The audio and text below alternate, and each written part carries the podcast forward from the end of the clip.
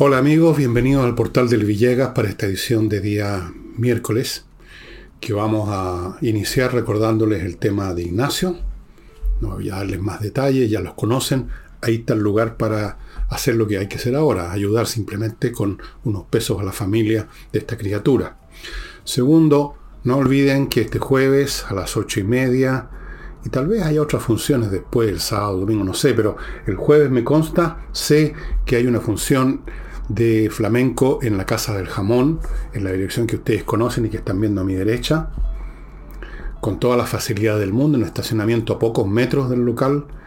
Lo que hay que hacer es reservar mesa para estar cómodo, para tener espacio para poner unos platos, una botella, unos tragos, estar casi encima de los músicos.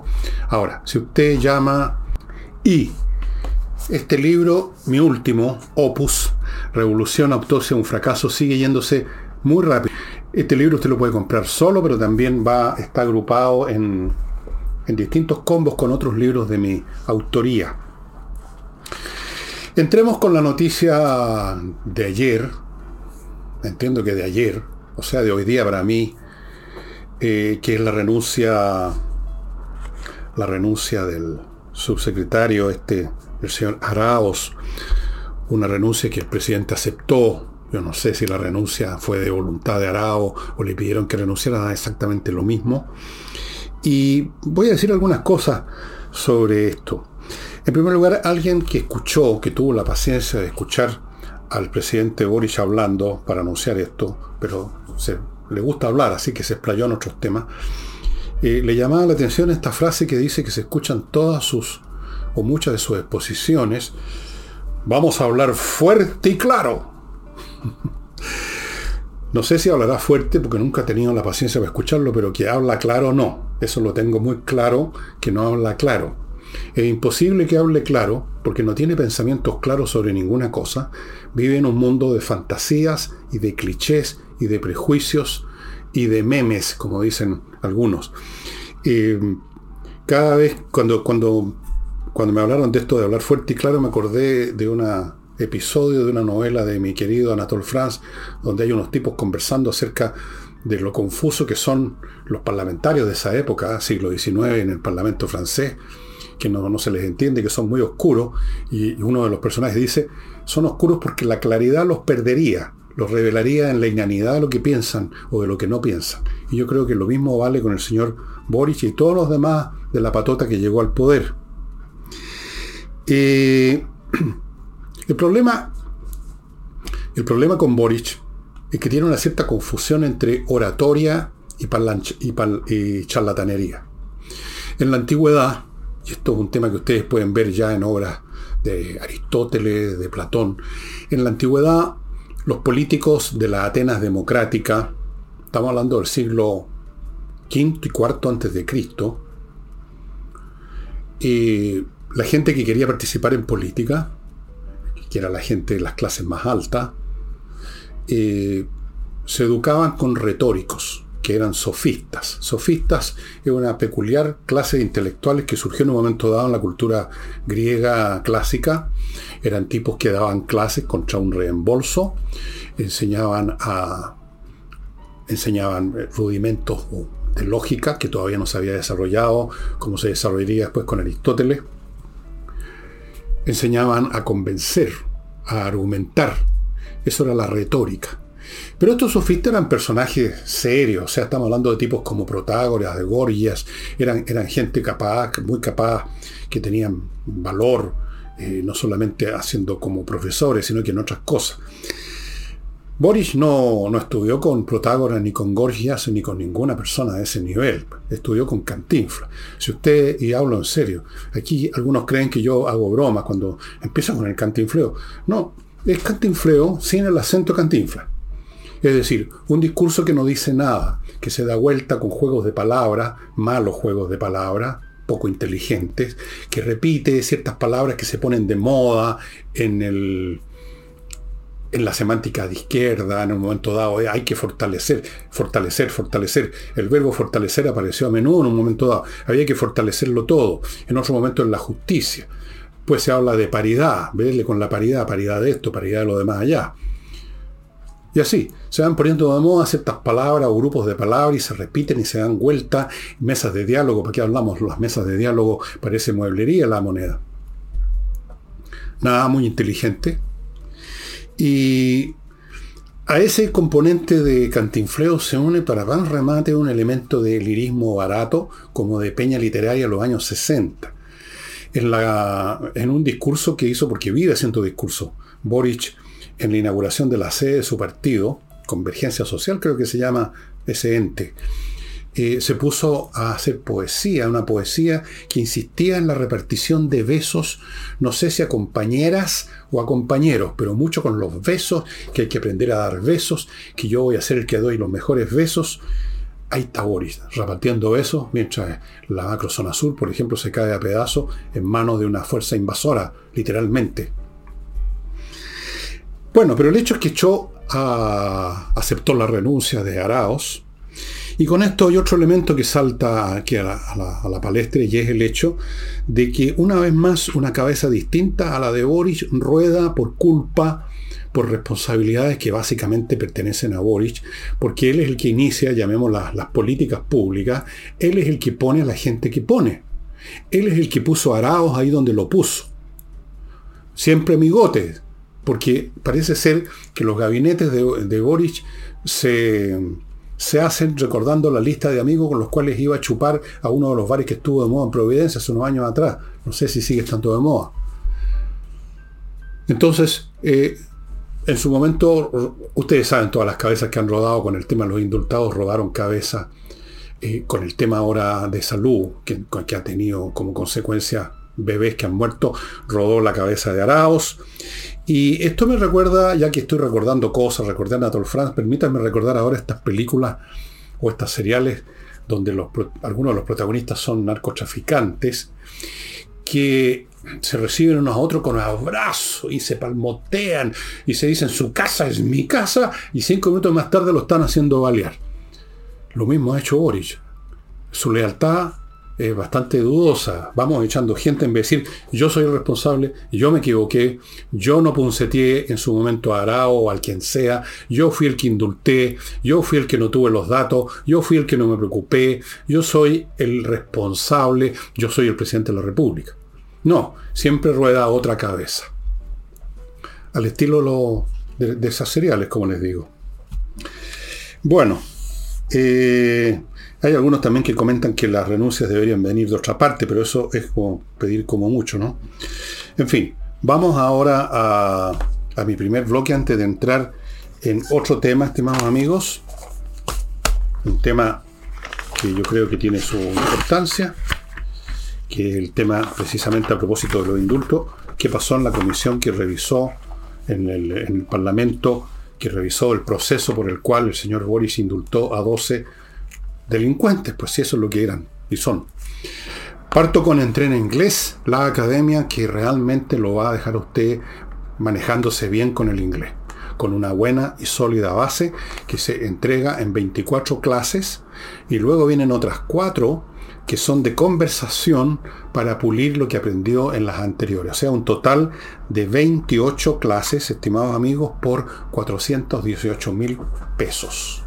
A mí me parece que es una ganga, dividan 418 por 28 y van a ver que es bien poca plata cada clase. Entrenainglés.com.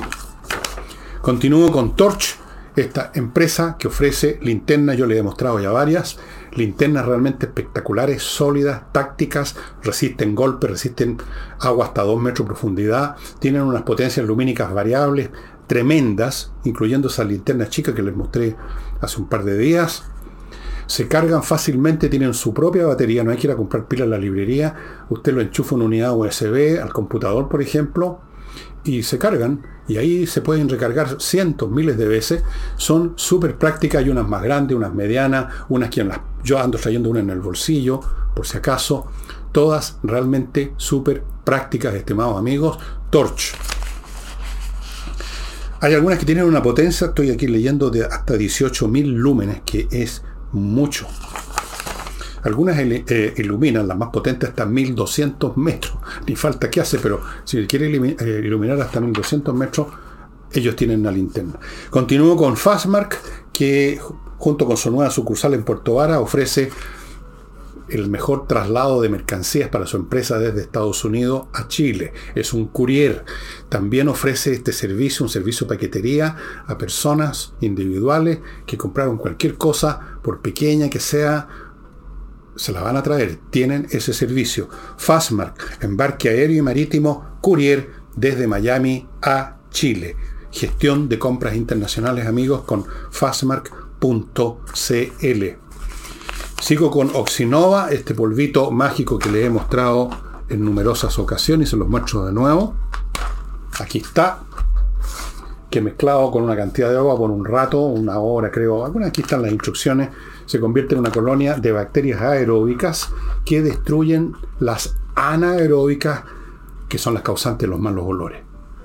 Los malos olores que empiezan a brotar en el baño, en la cocina, etc. Usted echa este producto y se acabó el problema por meses. También lo puede vaporizar en el jardín donde se junta mucho material orgánico, las mascotas, los pájaros, animales que mueren, bichos chicos que uno ni los ve, todo es material orgánico, se descompone hay malos olores y uno no sabe de dónde, cómo. Usted puede empezar a vaporizar, cubre con eso todo el jardín y también se acaba el problema. Oxinova además ofrece el servicio de visitar el edificio donde están habiendo problemas de malos olores porque se junta el agua, el agua servida en unas cámaras que tienen los edificios, no la botan de inmediato en las alcantarillas y ellos le van a ofrecer la solución para ese problema. La, la comisión tenía que llegar esta noche, después que yo grabe este programa que lo grabo en la tarde, acerca de la investigación que se llevó a cabo con los indultos del señor Boris. Esta comisión está funcionando hace como dos meses más o menos. Y no hubo ni una coincidencia, era que no, entre las conclusiones que tienen los oficialistas y la oposición, de manera tal que esta comisión va a producir dos conclusiones, por así decirlo. Para el oficialismo no hubo ninguna irregularidad, ninguna infracción legal, ningún problema, que todo se hizo conforme a la ley, los indultos. Para la oposición, por supuesto, la cosa no tuvo sentido desde ningún punto de vista, ni legal, ni jurídico, ni moral. Se dejó libre a 12 delincuentes. No había ninguna manera de que llegaran a un acuerdo, porque evidentemente que el oficialismo jamás iba a considerar que se había equivocado Boric. Además, Boric no se equivocó realmente, porque él hizo lo que quería hacer. No es que quería hacer otra cosa y hizo esta por error. Quería liberar, y era una promesa de campaña, liberar a estos, a estos maravillosos combatientes que todos tienen un prontuario más largo que una guía telefónica de las antiguas. Y en el oficialismo están en la misma postura. Para ellos esas personas no son delincuentes con un prontuario, sino que son luchadores sociales. Y habían promesas además. Y así que había que dejarlos libres. Por lo tanto, el tema legal, que si se, se, atuvo a las disposiciones y a los mecanismos que rigen los indultos, eso en el fondo para el oficialismo era indiferente. Pero si había que defender la decisión en ese plano, lo hicieron y, dijeron que no había ninguna irregularidad. Ahora, lo curioso es que los dos bandos eh, más o menos están contestes en cuanto a las recomendaciones de que hay que modificar la ley de indulto. Ahora, si los oficialistas consideran que todo se hizo bien, pero luego dicen que hay que modificar la ley de indulto. Me suena a mí como que hay una contradicción, es decir, se está reconociendo que tal como están las cosas, esta ley de indulto está produciendo malos resultados. Porque si no hubiera producido malos resultados, nadie estaría pensando en modificar la ley, ¿no es así? Si ellos están de acuerdo en que hay que modificar la ley, es que asumen que hay malos resultados. Y esos malos resultados notoriamente son, para empezar a hablar, estos dos indultados. Pero no les pidamos lógica a estos señores y señoras, todos progresistas, todos iluminados, todos saben lo que el país necesita. El país necesita con urgencia 12 delincuentes más en las calles. ¿Y quién sabe más a cuántos más van a indultar en su momento? O cuántos que han cometido desmanes, violencia, ni siquiera van a llegar a ser condenados porque se van a encargar de dejarlos libres los compañeros de la justicia, que hay muchos. Vamos ahora a don Ricardo Lagos, estimados amigos, que ha resucitado por enésima vez para penar al país político con sus dichos de ultratumba. ¿Qué dijo esta ocasión? La siguiente frase, que voy a permitir con todo respeto, examinar en alguno de sus puntos. Dijo, respecto al texto que vaya a salir en el proceso, en el nuevo proceso constitucional, el 2.0, dijo, yo lo aprobaría, esa, ese proyecto, esa, ese proyecto de la nueva constitución, yo lo aprobaría porque es la forma de tener una nueva constitución. ¿What? A ver, a ver si captan, digamos, lo absurdo de esta frase, porque es una, es una perogrullada, digamos. Decir, yo la aprobaría porque es la forma de tener una nueva constitución. Esto es, es un razonamiento en círculo. Obviamente, para tener una nueva constitución, hay que aprobarla. Tal como para tener un auto nuevo hay que comprar un auto nuevo.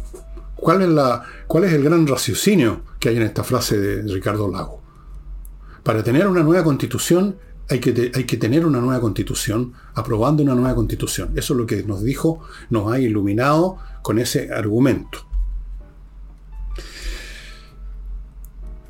Parece olvidar, don Ricardo, que las constituciones, que el valor de una constitución, que la virtud que debe, que debe tener, no se mide por su novedad o su antigüedad, sino por su racionalidad, por el grado en que custodia los valores esenciales del país y de la, de la nación, por su calidad, no por su novedad.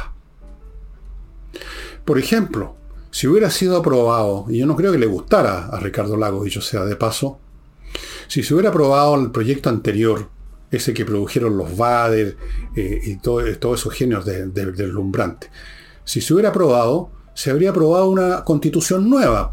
Era nueva, para reemplazar a la antigua. Pero era como las pelotas, ¿o no? Y dos tercios del país la rechazaron. La calidad o cualidad de ser nuevo no significa ser bueno, no equivale una cosa con otra, del mismo modo que la calidad de no ser nuevo no equivale a ser malo. Miren las cosas obvias que hay que estar diciendo por culpa de esta frase desafortunada de que para, tener una nueva constitución la forma es aprobarla. O sea, tener una nueva constitución. Para tener un auto nuevo, tiene que tener un auto nuevo, fíjese. No, no con un auto viejo. Tiene que ser un auto nuevo. Así que tiene que ir a comprar un auto nuevo.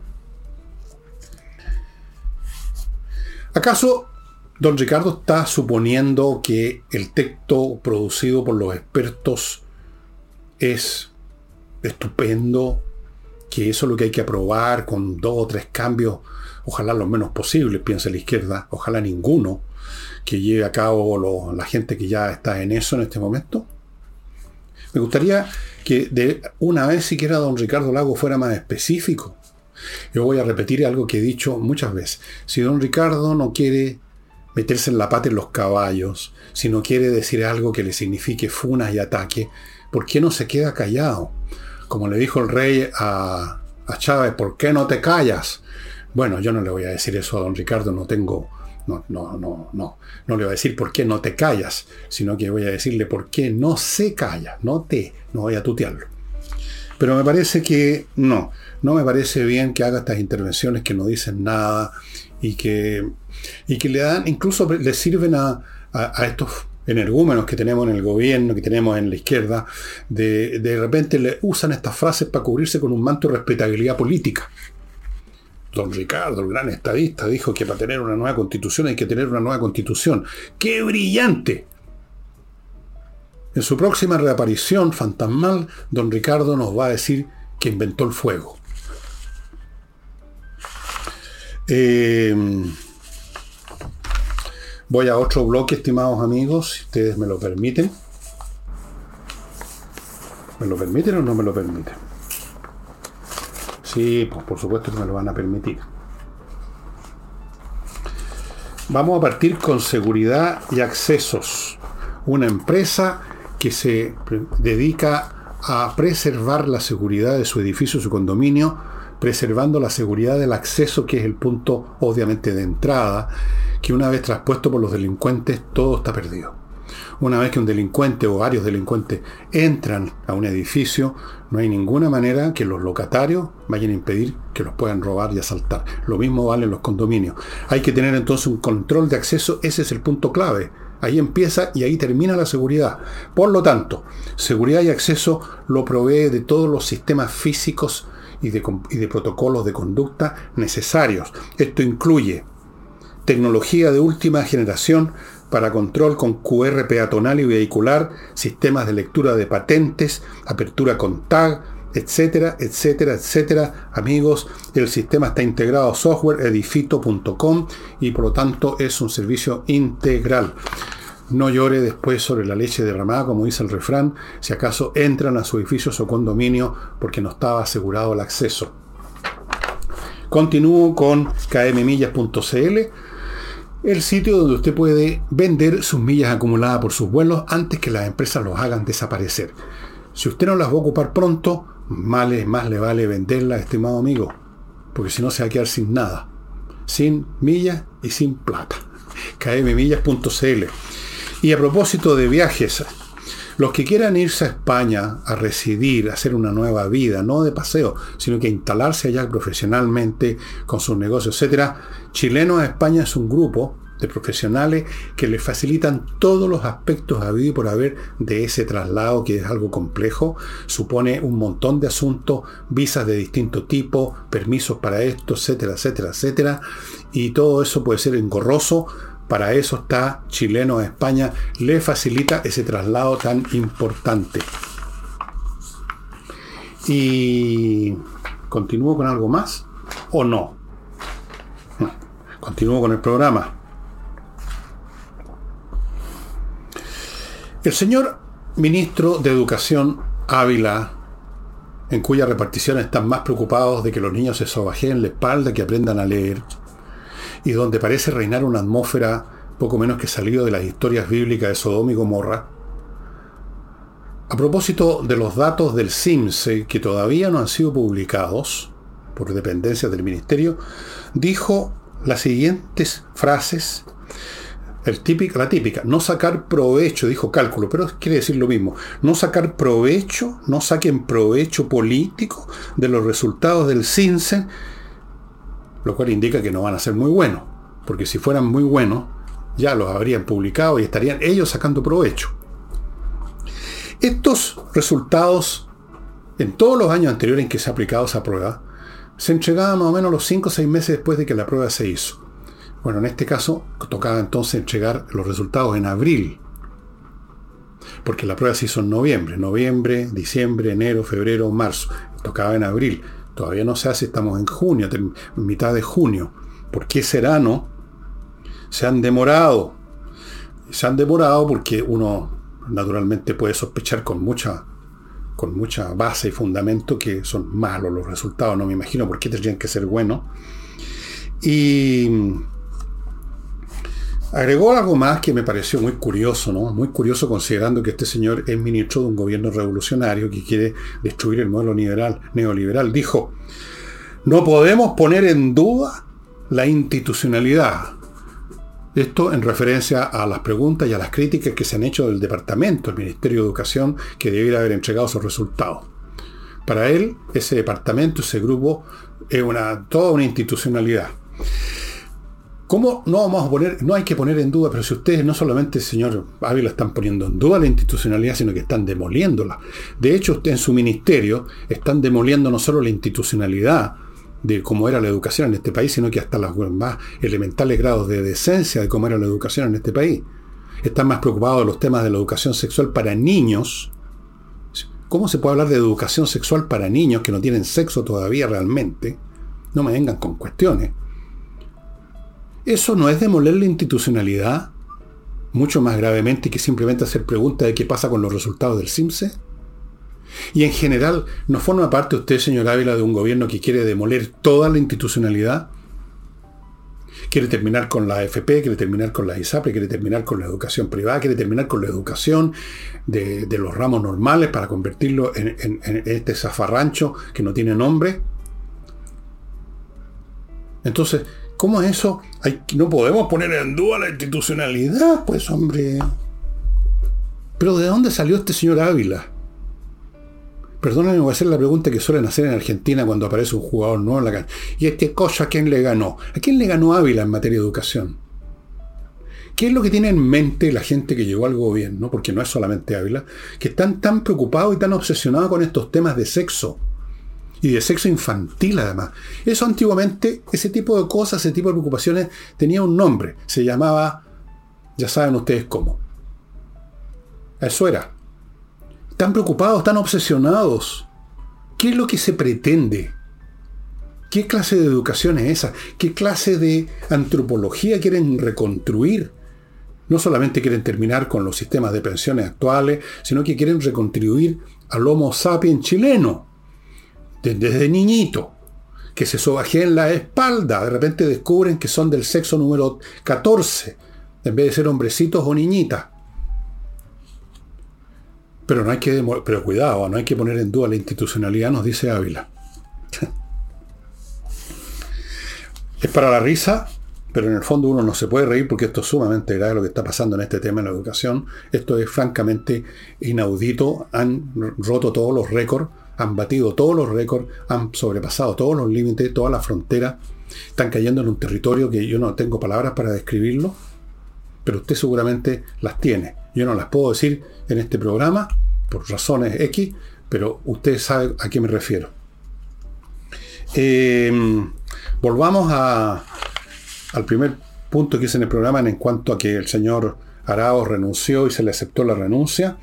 Bien, el reemplazante es el doctor Salgado, que es un otorrino naringólogo, un hombre casi un poquito más, un año más joven que yo, pero yo me veo más joven. Y un viejo socialista del antiguo cuño, lo cual me parece bastante respetable. Y va a estar él a cargo de la subsecretaría de redes asistenciales, un hombre con experiencia en estas materias, ha estado en cargos de salud antes, en otros gobiernos, un hombre que se dice que sabe trabajar en equipo. Eh, ahí yo casi entraría a, a, examinar esta frasecita que se supone que es buena de per se, es muy buena para trabajar en equipo. Yo no creo mucho, perdonen, ¿eh? yo no creo mucho en los trabajos en equipo, que terminan siendo reuniones en meses que no llegan a ninguna. Yo creo en el teléfono y las órdenes. Si uno sabe lo que tiene que hacerse, no, se pierde tiempo en reuniones. Pero en fin, vamos a suponer que es una ventaja saber trabajar en equipo. Yo lo que doy como ventaja es que este caballero ha estado en estos temas de salud epidemiológico antes y por lo tanto ya con eso está años luz por encima del que se va. Le deseo la mejor de la suerte, doctor Salgado, si acaso está viendo este programa, le cuentan, cosa que dudo, porque usted es hombre progresista, pero le deseo la mejor de la suerte, porque además aquí lo que está en juego es la salud de mis compatriotas, y especialmente de las guaguas. Así es que, adelante.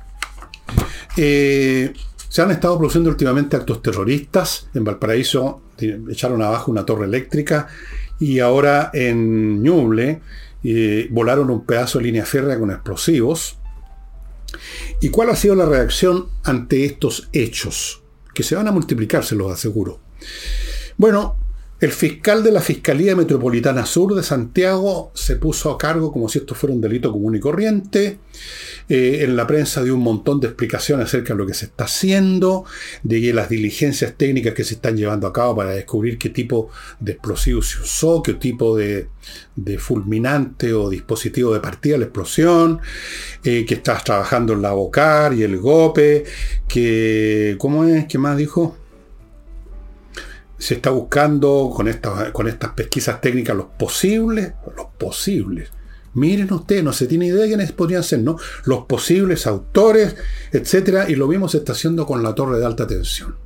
O sea, una vez más, actos de terrorismo, actos de sabotaje como estos, que obviamente son producto de la acción de una organización y no de un delincuente, son tratados como si fueran el acto de un delincuente.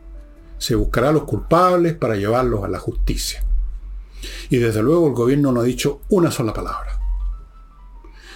Tal vez deben pensar que los que pusieron esas bombas son personas que pertenecen a los destacamentos de la lucha por la equiparidad de género, o tal vez son aquellos que están luchando por recuperar los territorios perdidos de los pueblos ancestrales. No hay mucho interés en el gobierno por tratar estos temas como debe ser, como ya lo sabemos de sobra, ¿no es cierto?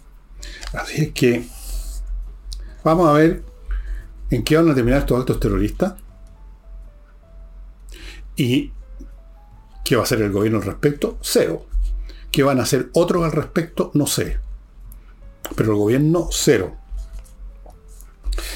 Y volviendo al tema salud, 11 ministros, 11 ministros de salud se reunieron con la ministra Aguilera y otra gente de, del, del área y se dice que hubo, y casi solté lágrimas de emoción, un momento muy emotivo muy emotivo, porque el, tanto el subsecretario Arauz que renunció la subsecretaria Alba Glee, ese es el nombre del apellido que tiene, reconocieron lo exagerado, lo rudo, lo injusto de todas las críticas que en su momento le hicieron al, doctor Mañalich y al doctor París, cuando eran ministros.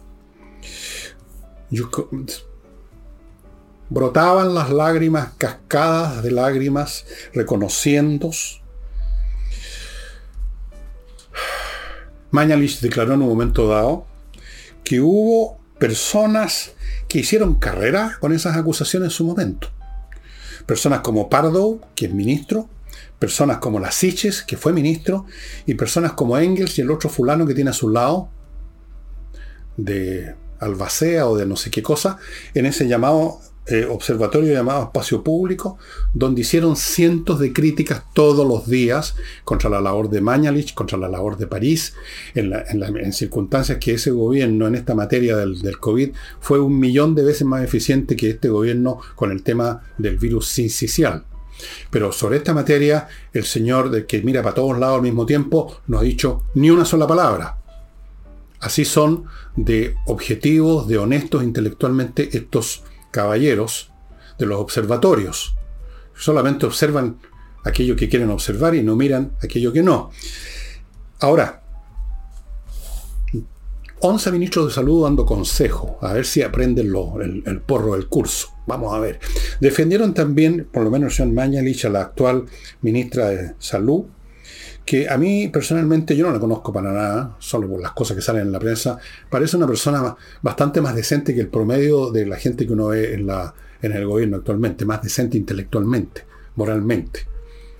Me parece una persona respetable, me parece. Eh, tal vez no sea muy eficiente, no sé, pero por lo menos respetable. No, se puede decir lo mismo de los de los espacios públicos y otros, y otros personajes por el estilo que, como dijo Mañali, hicieron carrera en un momento dado todos los días aparecían hablando, pontificando, todos convertidos en expertos en epidemiología. Uno de los espectáculos más, más de impostura mayor que he visto en toda mi vida, estimado amigo. Em, vamos a ver en qué queda este tema salud, porque aquí lo que está en juego es la vida de gente, de guaguas. Yo no os he hablado mucho de cuántos viejos, viejos como yo, por ejemplo, que afortunadamente yo no me muevo, así que no me contagio con nada. Eh, ¿Cuántos viejos habrán muerto? Por, también por problemas de mala gestión. Mala gestión. El pecado original y capital de las izquierdas, la mala gestión. No saben más que hablar. Educados con cantinfla. Vieron demasiadas películas de cantinfla los rotativos cuando eran cabros chicos y quedaron con. Ay, pues porque. No, pues no, no, no. Amigos, Learning Group. Tiene que usted ponerse en manos de estos, em, de estos emprendedores exitosos si quiere emprender usted algo que funcione bien. Probablemente usted tiene ideas, usted tiene ganas de hacer otras cosas. ¿Y por qué no se pone en manos de gente que sabe cómo se emprende algo, cómo se inicia, cómo se desarrolla, cómo se cuida, se preserva y se hace crecer? Gente que le ha ido bien en esas materias en The Learning Group, que además están dando una serie de cursos de distinto tipo que parten en distintos momentos, yo le sugiero que entre al, sitio de ellos que está a mi derecha y averigüe. Hoy es el momento en Chile, por muchas razones, eh, de iniciar nuevas actividades, de crear nuevas cosas. Los que lo hagan y lo hagan bien se van a ir para arriba, hasta donde se pueda en este país. Los otros que se quedan marcando el paso se van a ir para abajo. Continúo con las lomas de Millaray, este proyecto inmobiliario que en la comuna de Los Muermos, región de los lagos, está entregando unas parcelas, las va a entregar el próximo año, realmente preciosas, que usted puede verificar en un video que tienen en lomasdemillaray.cl. Son todas con electricidad soterrada, o sea, los cables van bajo tierra, caminos interiores amplios, agua potable, fibra óptica y precios, bueno, que parten en los 900 UF si usted paga el contado. Se entregan el próximo año. Remodeling. Remodeling, amigos. ¿Qué es remodeling? Una empresa que remodela, pues remodela casas, remodela departamentos, puros profesionales, expertos en temas de pintura, mueblería y cocina, construcción o de, o de construcción interna, poner o sacar cosas, pisos, puros profesionales. No se pongan manos de chasquilla. Remodeling. Sigo con Villaflor, Villaflores, los más hermosos arreglos florales los tienen en Villa Flores, cuya dirección está viendo a mi derecha. Más de 400 composiciones florales para que usted coja la que más le gusta para regalar en ese matrimonio, bautizo o lo que sea. Lo atienden profesionales, van a responder sus dudas.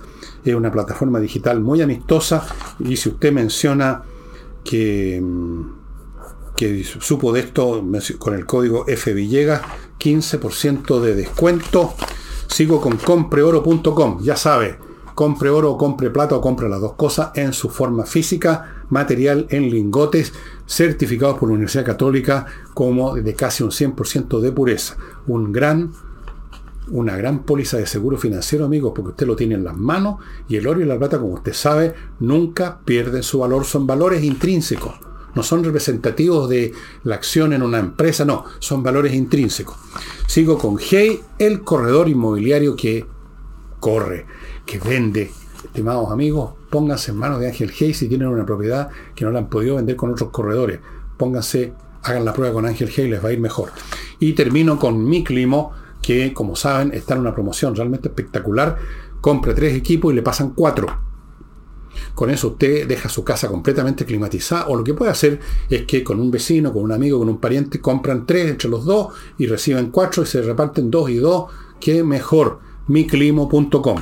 El libro que les voy a presentar hoy día es un libro que significa mucho para mí. Fue el primer libro de filosofía que leí en mi vida cuando era chico, chico, chico.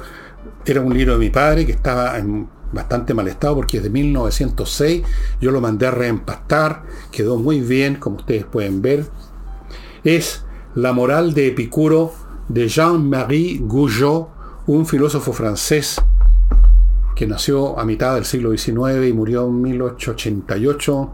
Tenía 33 años, así que 1888 menos 33, 1853 nació, ¿no? O 1855, por ahí. Eso es un tipo realmente brillante. Este libro lo escribió y ganó un premio en Francia cuando tenía 19 años. O sea, era un tipo realmente súper dotado. Un libro precioso, maravilloso, clarísimo, que a mí yo lo tengo anotado con anotaciones que no son de cuando era cabros chico, porque lo he releído muchas veces. Eh, en que aparece la filosofía de Monsieur Epicuro. La moral de Epicuro se llama el libro y sus relaciones con las doctrinas contemporáneas obra premiada por la Academia de Ciencias Morales y Políticas. Esta es una edición, Daniel Jorro, editor, calle de la Paz 23, 1907. Ya ven ustedes que el papel ya está cafezoso, hay que moverlo con cuidado, si no se quiebra el tiro.